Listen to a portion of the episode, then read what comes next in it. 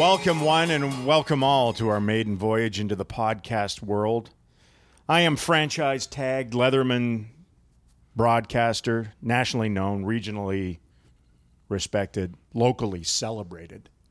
Dallas Stars broadcaster Daryl Reaugh. And with me, former Dallas Morning News scribe, now senior writer for DallasStars.com, Mr. Mike Heika. Welcome, Mike. I'm local homer and uh, sellout. Are you a Are you a homer now? Yes, I am. No, no, I don't know. I just try and write fun hockey stuff. Yeah. Well, it's the same thing I used to do. Between the two of us, 50 plus years of covering the Little D Stars here in the Metroplex.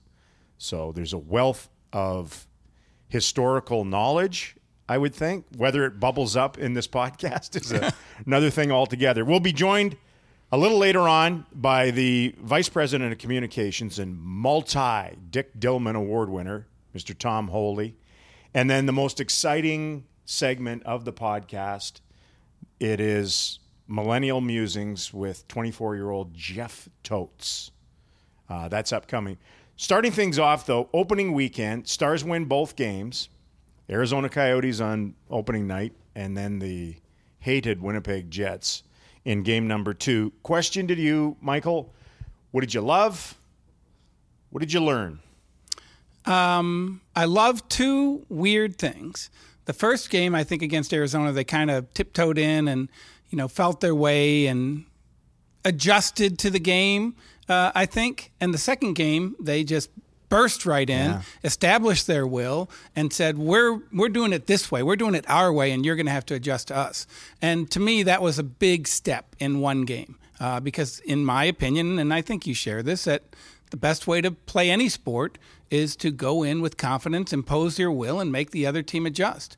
And I think over the past, however many, 10 years, eight years, too often we've seen the stars adjusting to what other teams have done. Uh, so it's a very small, you know, window of It what is. we've seen. But I The like sample that. size is limited, yes. Yeah. But I like I like that aggressiveness of going in against Winnipeg, and you know I think Winnipeg you know gets your antenna up anyways. But they went in and said, "Look, we're going to do this this way, and we're going to see how you adjust to us." Yeah, I we talked about it before the game that one of the attributes of the Winnipeg Jets that I really love is the fact that they've morphed into a team that can play whatever style you want to play. And I I believe that great teams have that in their DNA. You know, if you want to go back to the old Stars teams, if you want to look at some recent Stanley Cup teams, whatever it is, uh, th- you want to play fast, we'll play fast. You want to play rough, we'll play rough. You want to win on special teams, we'll do that. You want to just stack your goalie against our goalie, we'll do that. You want to try our depth, let's try our depth. And when you watch that game, and again, it was only one night, I get that. But all of those things look to be in place with the Stars. And as we said after the game, they they flipped the script on a very very good team uh, in the Winnipeg Jets. We're going to meet again a couple of times, so we'll see how they they go down the road. I thought the execution against the Jets and the atmosphere in the opener were the two things that I I loved. You know, the marketing tag heading into the season for the Dallas Stars get loud, wear green, you know, whatever the third one is. What is the third one? Ghost. Oh, it's Go Stars. Oh, well, there you go. See? It's ingrained on my that's noggin. right. I thought they did all those things. They got loud. They wore green, and even the players, you know, some guys that have been here for a few years, said in between the two, they, they couldn't believe a that people were in their seats as early as they were, and b that it was as victory green in that building as I've ever seen. Like I have never seen it like that. It was almost like they issued everyone that came through the doors a Stars jersey for the game that night. That was very impressive. As far as learning, Haskin is going to be in the Calder conversation. Miro Heiskanen proved in two games that he's not only going to be able to play in this league, he is going to excel in the National Hockey League. I mean, he killed penalties. Uh, he played all situations. He showed the poise that everyone talked about heading in, handled some of the physicality. Uh, th- those were two of the main things I took away from the weekend. Yeah, on the Heiskanen thing, it'll be interesting just because on the power plays that we saw, the first unit would be out there for a minute 20. I mean, they, they don't mind keeping him out there. And if Heiskanen's on the second unit, then it's going to be harder for him to pick up points, which I think is often comes into the, the Calder uh, True. balloting. But we'll see. I mean, like I said, it's early in the process and injuries happen. And he clearly has the ability to stay calm in every situation. Uh, you know, it's just. Uh, oh, he's a reflecting pool out well, there. the other funny thing is like we hear about his skating and skating and skating and skating, and then his hands are just dynamite. Yeah. Like his ability to just like. are they dynamite or know, are they, don't gauze? Want to, you don't want to explode or anything. I know some guys who had dynamite hands back in the day. but he'll like he'll pick a puck out of the air, and you think he's just trying to keep it on side. Yes. And it goes to the tape of an. You're like, that had to just be luck, right? Yeah. Then he does it like four times. He just like out of the air, and it goes right to Jason Spezza's tape, and you know you have possession in the offensive zone. It's it's a pretty important play. He's a special player. Yeah. Very special player. One of the other things that came out of game number two was the Stars power play looks like it's going to be not only a weapon, but a lethal weapon. They scored three times against the Jets. Uh, you you like what you're seeing from from Todd Nelson, who comes on board, and his fingerprints are going to be on the Stars power play. One of his responsibilities as an assistant coach will be the Stars power play. A lot of it's the individuals, and there's obviously some carryover chemistry with that group. Uh, but your your thoughts on that in the opening couple of games? Well, the Isaac Newton theory of a a uh, object in motion tends to stay in motion, and an object at rest tends to stay at rest. Oh my God! I think we're seeing back that in, the high power school. play. And so I think the tendency on a lot of power plays is you stay where your sweet spot is. Tyler Seguin in the left circle. He just hangs out there. Floats a little bit, but not much, right? Or He moved more last year, I, Right. You know, Hitch and and them, they they took him away from just being that guy there, and other teams able to handle or try to take away or whatever game plan for him over there, and started to move him in the slot a little bit right, more. Right, or him and Jason. Spezza would switch Right. spots and everything. But I think what I've seen, at least in practice and in in the games, is they're going everywhere. Jamie Benn goes from right in front of the net to oh now I'm in the right circle, and Tyler Seguin goes from left circle to left point to right circle. The power play goal he scored, I think, was from the right circle, which Yes. is completely unexpected for him. And Maybe they just don't know what they're doing. They're that just could be it. Yeah, they're just they're running around and it's all chaotic. But I think one that creates a problem for the other team because you don't know what you're seeing, and two, if you're moving, I believe you're more into the play. If you're standing and waiting, then that's you know, I think even. Not only is that easier to defend, I think even you're just like, eh, eh, eh, you know, I'm waiting for that moment. Here, you're you're just moving, and you're maybe you're not thinking as much. Maybe you're just trusting your instincts, which is a lot of what we hear from Jim Montgomery, and it looks really good on the ice right now. When I uh, remembered Todd Nelson in his brief time as a head coach with the Edmonton Oilers, one of the things that came out of oil country was he had some brilliant ideas offensively, and especially on the on the power play. And it, if my memory serves me, I, th- I think they had a spike uh, with their power play, and they had some very good, obviously talent, Nugent Hopkins and Taylor Hall and those guys.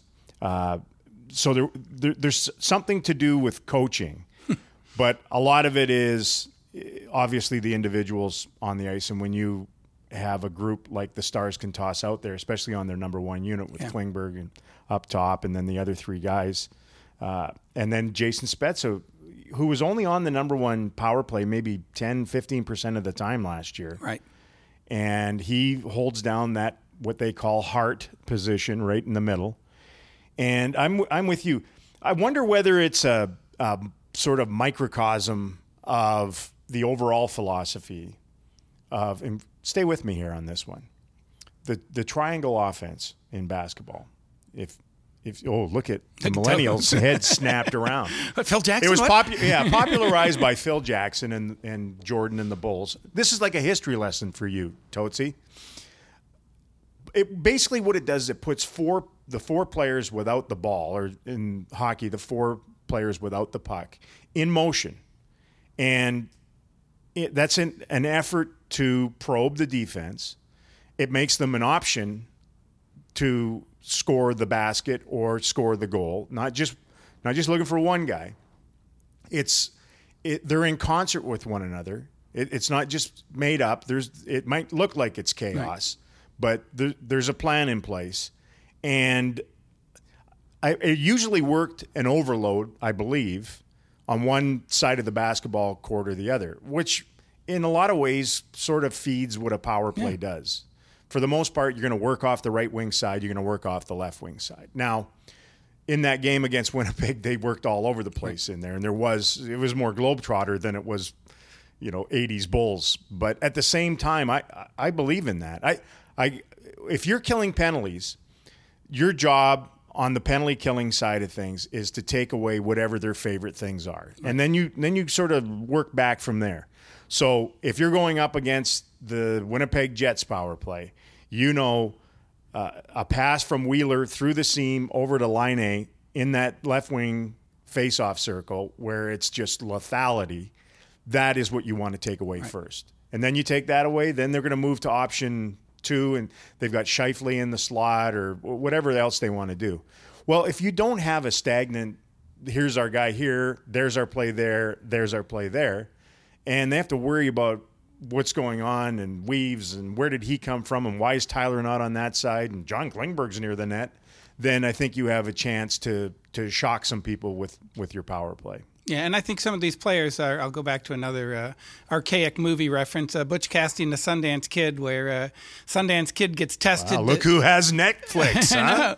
who he gets tested on shooting, and he says, "Just shoot this can," and the the he misses it.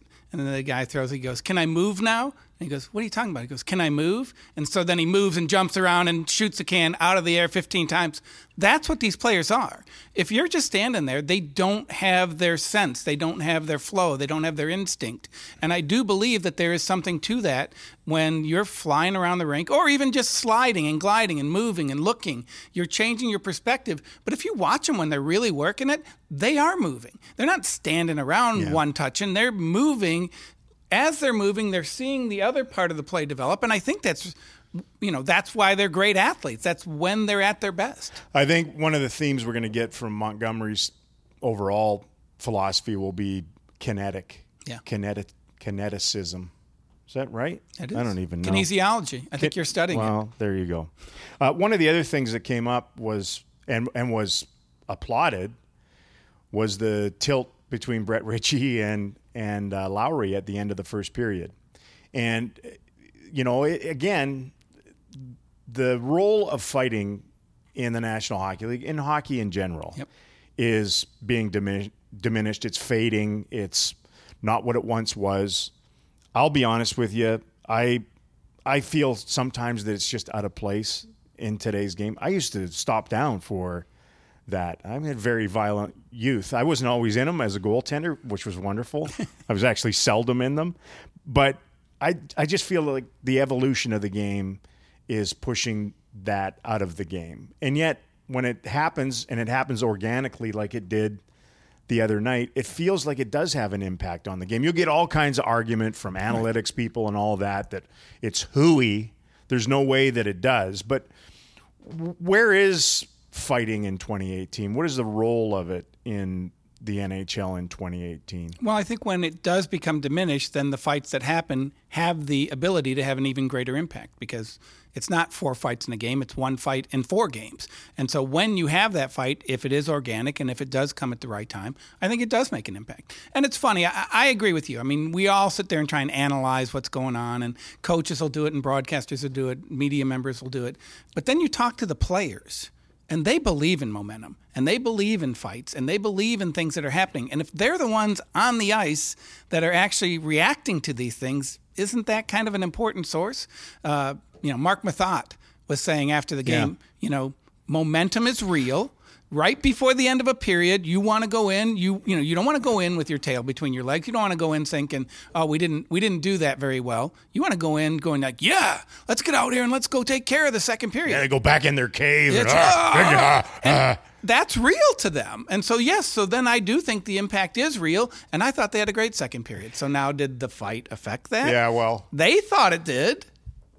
It's all that really matters. And and yet you you looked at the the aftermath verbally of that fight, and the other thing Marc Methot said was, you know, you got to have some stones to pick a fight in front of eighteen thousand people. Yeah. Like, just think of that. I mean, it was one thing to get in a fight at recess at school, and the whole school comes around, fight, fight, Right. fight.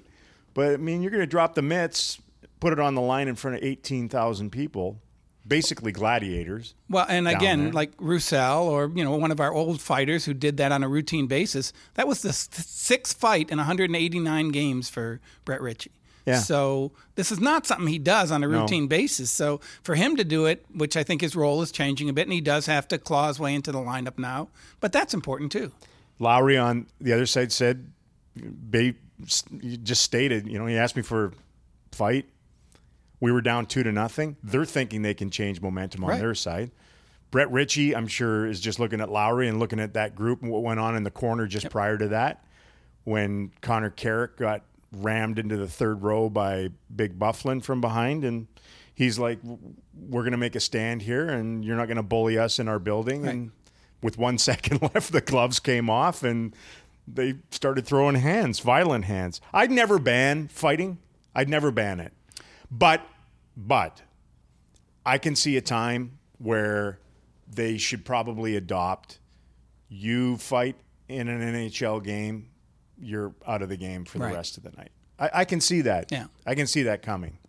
Well, and yeah, I mean, obviously, a lot of this is going to be determined in the courtrooms, and you know, if indeed you know they can prove concussions or CTE are linked to fighting, then I think lawyers will be coming in and saying like, you can't do this to our players and put them in harm's way. You have to be able to protect them. We've seen it in the NFL with the you know don't touch the quarterback rule, and, and I mean Right. that's just how things work. Violent These are businesses. are becoming less violent, and that's just the nature of, uh, I think, our society right now. And I, hockey's going to follow suit. I brought up Connor Carrick.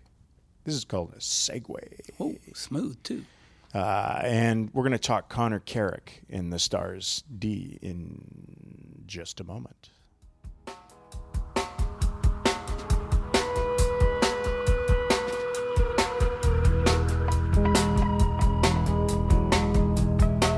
So Connor Carrick is acquired late in training camp from the Toronto Maple Leafs, who will be in town this coming week with all their horde of media wags.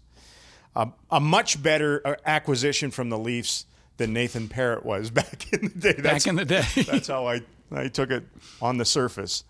But because of Stephen Johns' PTH, and that's not a very good situation right now, obviously, and the fact that the depth of the Stars defense Corps, period, just isn't what it once was.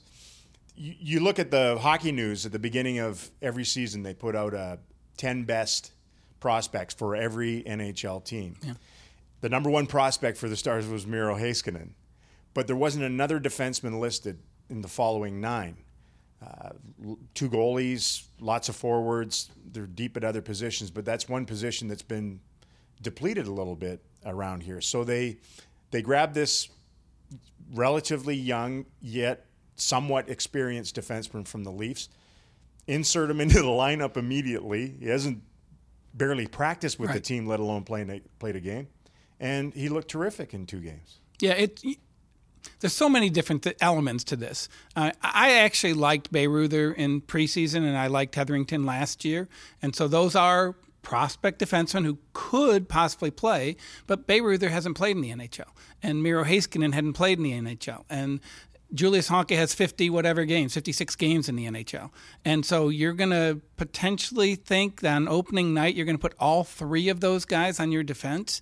And I think what they saw in the last two preseason games against uh, St. Louis and Colorado is when they ran their A teams that Gavin Bayreuther was, uh, excuse me, Gavin Bayreuther. We'll fix that in post. I know, in, in post we'll do that. Uh, they, uh, he was, a, you know, he was in a little deep, and Julius Honka was in a little deep. And I think when Connor Carrick became available, they said, you know what, this kid's got 167 NHL games.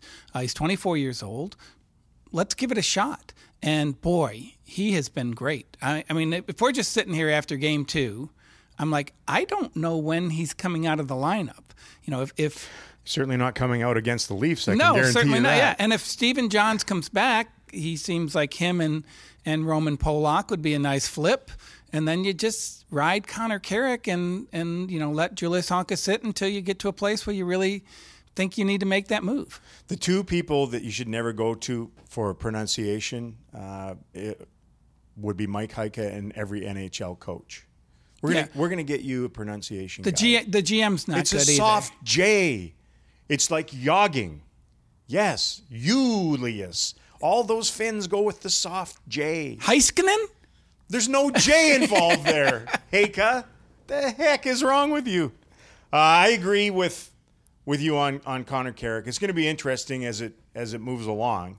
Just uh, whether this is playing on a bit of adrenaline and new circumstance and parachuted in and no time to think. It's a lot of times not only in this sport, athletes in general play some of their best hockey when they don't think. When they get thinking, uh, they can be dangerous and get in their own way. So, uh, on the surface, it certainly looks like a wonderful acquisition and a need filled for the Dallas Stars in the short term. Uh, we're going to take uh, another little break after this. One of our most anticipated segments of the uh, Rinky Dinking podcast. Tom Holy is going to join us from Dallas Stars Communications.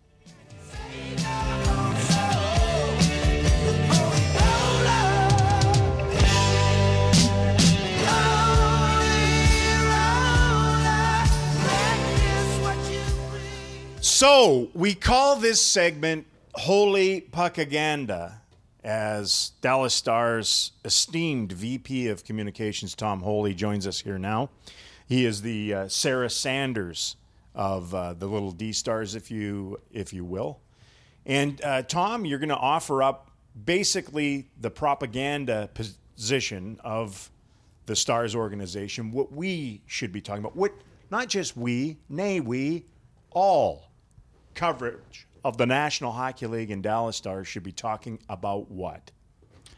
Well, he gave us reason to think this. Jamie Benn is why we should be talking. Yeah, we don't talk enough about Jamie Benn on the Dallas Stars broadcasts and in media. He doesn't talk about himself enough. Maybe That's true. We talk about him quite a bit, but true. when you hit a six hundred, when you hit a round number, and he just hit six hundred points, you naturally talk about a guy.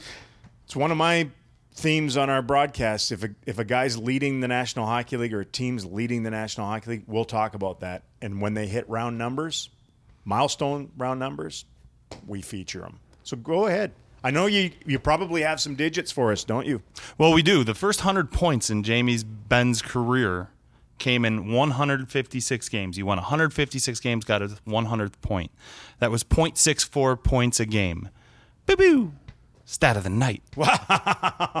Oh, But since then, overall, over his 669 career games, which he's played, he's averaging now 0.9 points a game. So, is there going to be a like a graph or a, a, some kind of a spreadsheet on this after the podcast, or we could am I definitely lay one out in Excel. right? I would like you to absorb it and talk about it. maybe one of those bubble? If they call bubble graphs, isn't that what you're into there, Tootsie?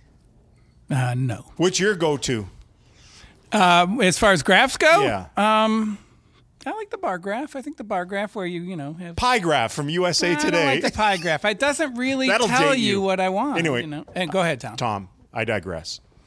Well, in one of these segments, he had a substantially bigger, quicker amount to get to 100 points. So if you break down his 0 to 100, 101 to 200, go on and on, those 100 point segments, when he got to the next round number, what do you think the quickest amount of games he got from one round number to the next is? Mike and Razor? Like from ten to twenty. Nope. I'm sorry. From either 0 to 100, 101 to 200, 100 this is- points. this is like a Tesla S or something like that. Seventy-seven games. Heika with a 77 game, which would be a huge, huge production. I'm going to say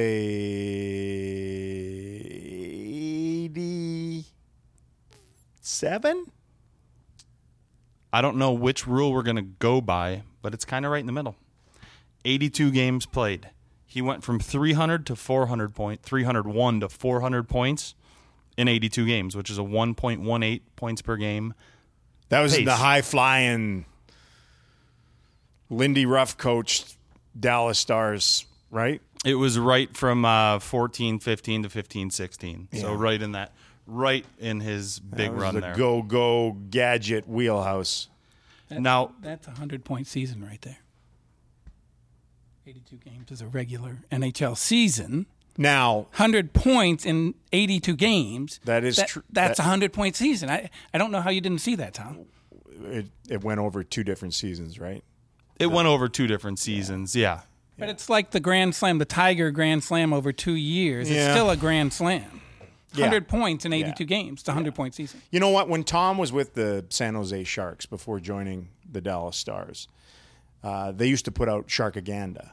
And he and his department, the absolute National Hockey League kings of making whatever numbers are out there fit, they would polish it and then they would put it up on a pedestal and print it out and then smother the opposing broadcasts and media with this concocted stat that fit their needs. Well, speaking of my time with the San Jose Sharks, it kind of feeds right in to the next point I want to make.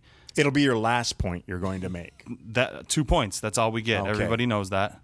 Everybody knows that. But this point is I was looking at Jamie's durability. He's only missed seven games since the That's the 12 That's a 13 good point. season. Yes.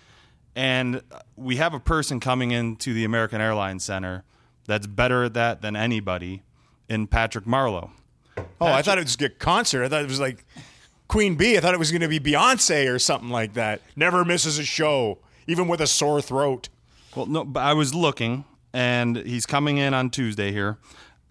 Patrick Marleau has played Oh, 10 God. straight seasons, basically. Oh, we're going back to Shark. Where, who are the longest Ironmen in Starsland right now? Currently on the Stars. My God, is this uh, your own little game show or I'm going something? to go with Tom? Devin Shore. He's played 82 for two straight, so let's go with that.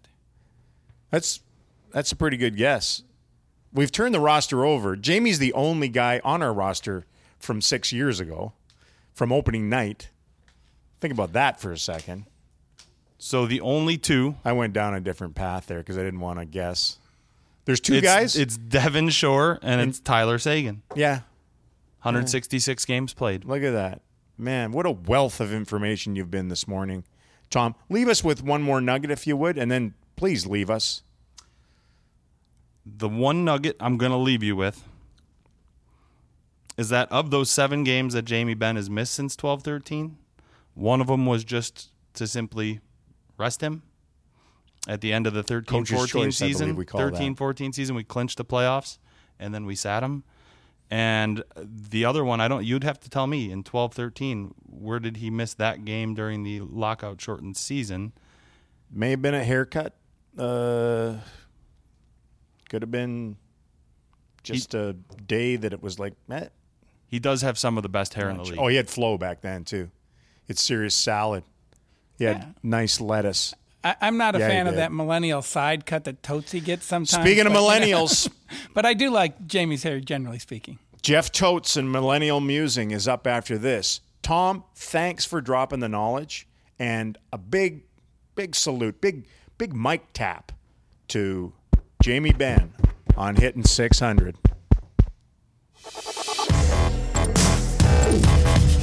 Totally. Totes my goats. Cool. While two slightly overweight, middle aged hockey coverers doing a podcast, as much as that's enough for most people, I think in order to catch the young, hip crowd, we needed at least one segment where we hear from Uh, the next generation. Really, not the next generation, the now generation, the millennial. And we have one of the hardest working, most talented production associates on planet Earth with the Dallas Stars. He's also, I guess, producing this podcast.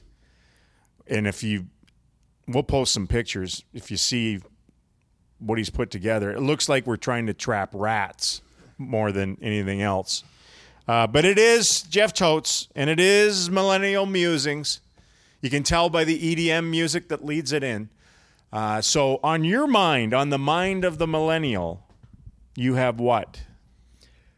Tom Holy is a tough act to follow. I Not have- really. I have no metrics for you. As much as millennials like metrics, I have no numbers. Yeah, you guys are the ones that are into graphs, that aren't you? Yeah, very, very big on measurables.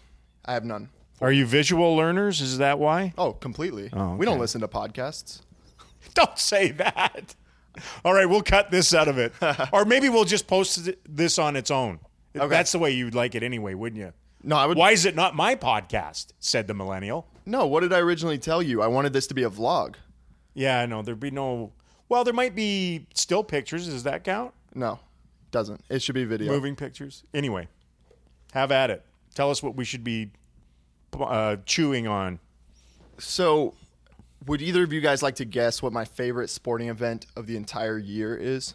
X Games. I know the answer, so I'm going to say uh, What do you mean you know the answer? It's, what? not. I'm wrong. Oh my gosh, I thought he was a huge UFC fan. Ultimate Fighting. It's the NBA dunk contest. Is that millennial enough for you? That is.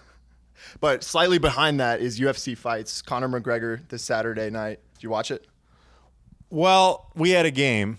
You know, I was a little bit. Well, you know what? I have to decompress, Tootsie. He didn't fight till like 11:30. I had already received I the know. Emporium. You know what? I'll tell you this. I get home and I'm I'm unwinding from just calling the Right. living bejesus out of that game against the Winnipeg Jets, and my my Twitter feed is lighting up with all these fights. Right. And I'll be honest, this will sound like a really old guy. I was like, I thought Conor McGregor was fighting because it was one fight after another. I was like, well, when is he fighting? So then that happened. That happened. And I was just like, apparently I should have bought the fight from what was going on. you missed out. It was in, it was insane. The the difference between boxing and really fighting in in the National Hockey League, I didn't think we were going to talk this much about fighting today. Is that it feels like there's a code with boxers and there's a code obviously there's a code with guys that fight on ice. There seems no code whatsoever with MMA and UFC fighters. I mean, you get a guy down. If you get a guy down, You, you in a want to knock him susceptible position completely. in boxing or on the ice, you just stop throwing punches. Not UFC. Uh, uh. Nope. That's what's great about it. So then it, it it went outside of the octagon, It was a and it went back inside the octagon. It was insane. sets up for a great rematch. You can't mat- you can't touch the storylines and passion of UFC. It's great. It's WWE but with real violence. And, and that's what captures the imagination of the male your thoughts? millennial. Is it just males or is it female millennials too? Have you seen the movie The Purge? This is what the millennials are taking us You know to. what, though? At some time, we're going to be going, you know, why don't we just go kill each other? That would be fun. I true. I think there's Purge two and Purge three now. Too. There's four. There's four. There's four I knew Purges. you I've would seen them all. Thank you. That, that all that said, I'll tell you what. I was transfixed watching that because everyone was sending cell phone video and everything else, and McGregor's over just in the corner, got choked out, and then there's hatred and. He was calling them terrorists and everything else before the fight. Yeah. They, they, they do create this soap opera leading up to it, and then it's just anarchy when they get going. And that was, it reminded me, bear with me here, Tootsie, when my first WHL camp, Western Hockey League, I was 14 years old. We played a preseason game against the Portland Winterhawks, and I played in it. And we played it in Taber, Alberta. And there was no glass around the rink, it was chicken wire all the way up. And this thing turned into what you witnessed. It was in Vegas. Is that where that Yeah, was? yeah, MGM. It, it turned in, it turned into that. So they they had a guy named Randy Turnbull. His brother Perry Turnbull was a real good player. Played for St. Louis and that. Randy was just a nut. Like he was just off his rocker.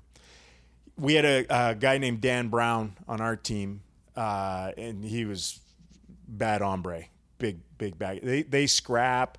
Uh, Kenny Daneyko got back when he had hair, got pulled around the rink by Turnbull by his hair.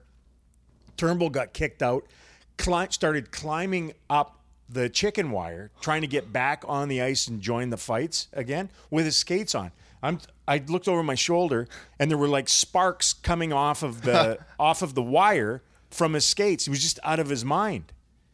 And I thought of that, and I thought of old with Seattle coming into the NHL. Back in the day in Seattle, we played at Seattle Center Arena. Same idea. The rink didn't have glass, it had chicken wire above the boards. And people could, uh, these girls would fill their water pistols with perfume and they would. They would shoot the players with perfume on the ice and stuff. It was nuts. They would throw pennies at, at me and then they they they were hot pennies, so then they'd freeze into the ice, and then guys would step on the pennies. It was insane.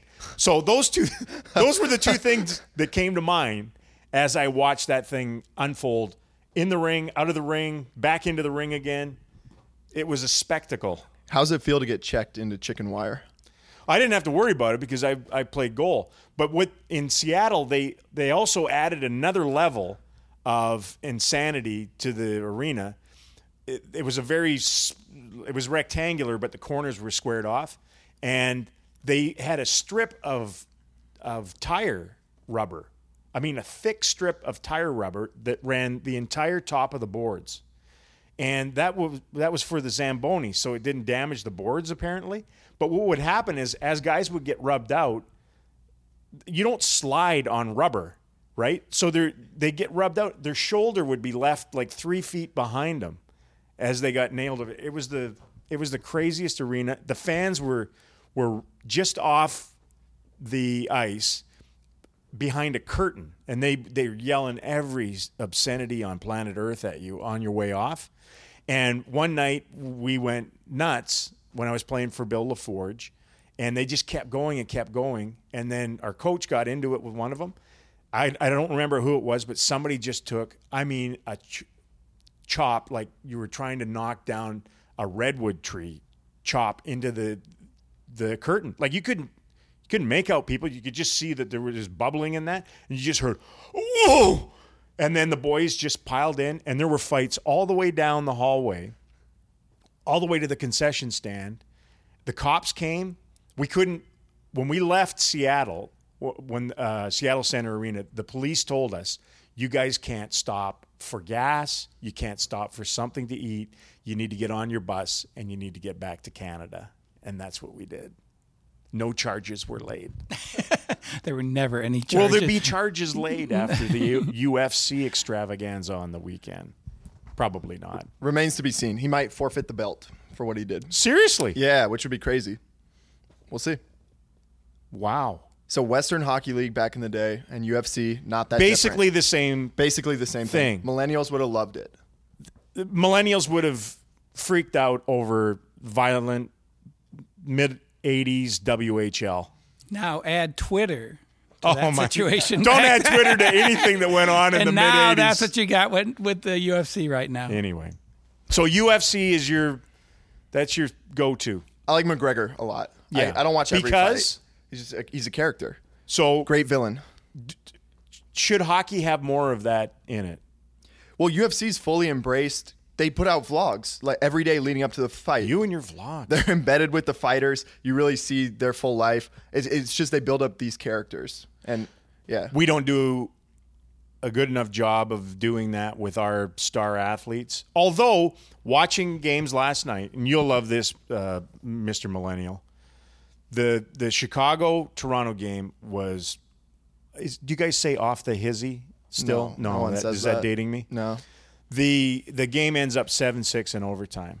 But as they're going back and forth late in the game, uh, Auston Matthews scores in Chicago and cups his ear oh yeah, Love it. in Chicago, right?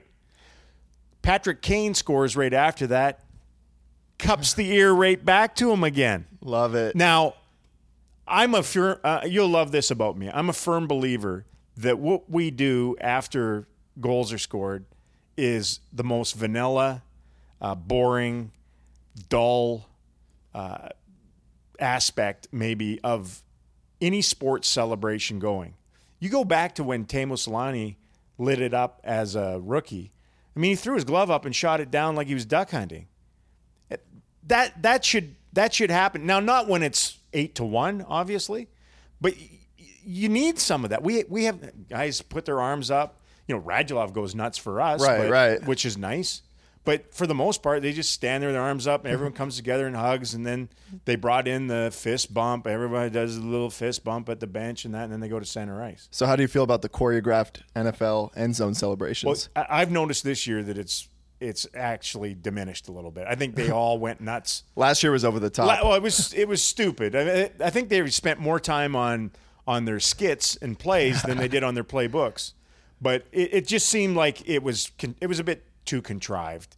And this year, every now and then, it, it looks spontaneous. But for the most part, I think it's drifted a little bit. you didn't see the Chiefs yesterday, huh? I did not. did they go crazy? I was just going to say, humility is bred into this sport, and that's. But I think of the it's problem. leaving. I agree, and then I, I hate to say this with totes right here. These kids want that. They want to have Look a video. nod. They want to have a GIF or GIF or whatever, however online. you pronounce it. You- you- you can't can even focus on this for six No, minutes. He's, You're he's on your phone online. again. He's, Oh. and he's trying to find the vlogs too, and so you know. But you agree, right? That well, here we'll leave it at this. This is our last question. Since we had fighting and we're talking a little bit about celebration. So in the in the game the other night, where uh, was it Eller? I think celebrated, and he went. He went, they were up. What were they up by? Lars Eller and, and company. They were up by a ton. I don't know. I can't remember what it was. Five one maybe. And he goes right by the opposing bench with a little yeah. yippee, little yippee ki Well, and then so then uh, Brad Marchand or it's Marchand again. Marchand had to It's fight him? Shand this year. He changed it again. Yeah. He comes out and fights him. Yeah. Thoughts? Yeah, if the celebrations like overtly like that, especially when you're up by that big, if it's to go up two Look one, at it's the maturity in the millennial here. No, I'm a fan of fighting. All right, we're back with final thoughts after this.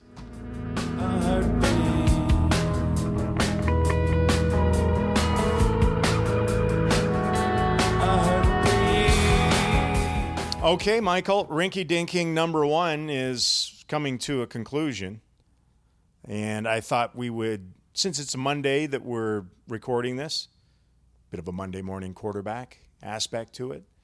Cowboys last night had an opportunity to go for it in overtime uh, with a fourth down and decided to punt. And, you know, just decisions are made by coaches for various reasons. I, it just made, prompted the sort of spitballing in my mind that what is the equivalent in today's NHL of going for it on fourth down? I think the the easiest one is because we see it is pulling the goalie. And when you decide to do it, do you decide to do it with three minutes left, one minute left, fifty seconds left? And sometimes you have to read the game and, and see where you know the puck is and how things are going. But I think there's been a big discussion lately of guys who do it with four minutes left in the game, and that is a bit shocking to me. Um, the analytics community will step forward and tell you that you in some circumstances you should start the game with your goalie on the bench. And they're not kidding. No, No, it's it's weird because if like, they ever ha- if they ever got hired as a head coach i think it would change their thinking a little bit but the numbers and the probabilities all dictate that that's when you should do it. Or middle of the game you're down 4 to 1 you should pull your goalie. Yeah. It's. I go back and you know, I think you and I were both both there when uh, Edmonton tried to pull the goalie in regulation before overtime with three seconds left. I think it was maybe, and the guy said he goes, uh, "We thought the over under was three seconds, but we decided the over under is never." so I mean, but there are opportunities where you sit there and go, you know what, this will give us 26% better chance to score a goal, and it's a 0% chance that they're going to get an empty netter against us, or whatever you want to say. Or this is going to give us an extra 40 seconds. Yeah. Um, I disagree a lot of times just from the eye test. I think when you get that momentum of going after the other team, um, they oftentimes will ice the puck. And Well, so that that's what I would probably go with as my similarity between going for it in football on fourth down and hockey would be you're on the power play, it's late, and you decide to pull your your goalie because they have full reign Yep. to uh, fire pucks at your empty net without having face face offs back in their own zone again. Or the other one I thought about was, and I don't know that anybody's done this yet. I don't know of anyone that has. You get a point when it's tied heading into overtime.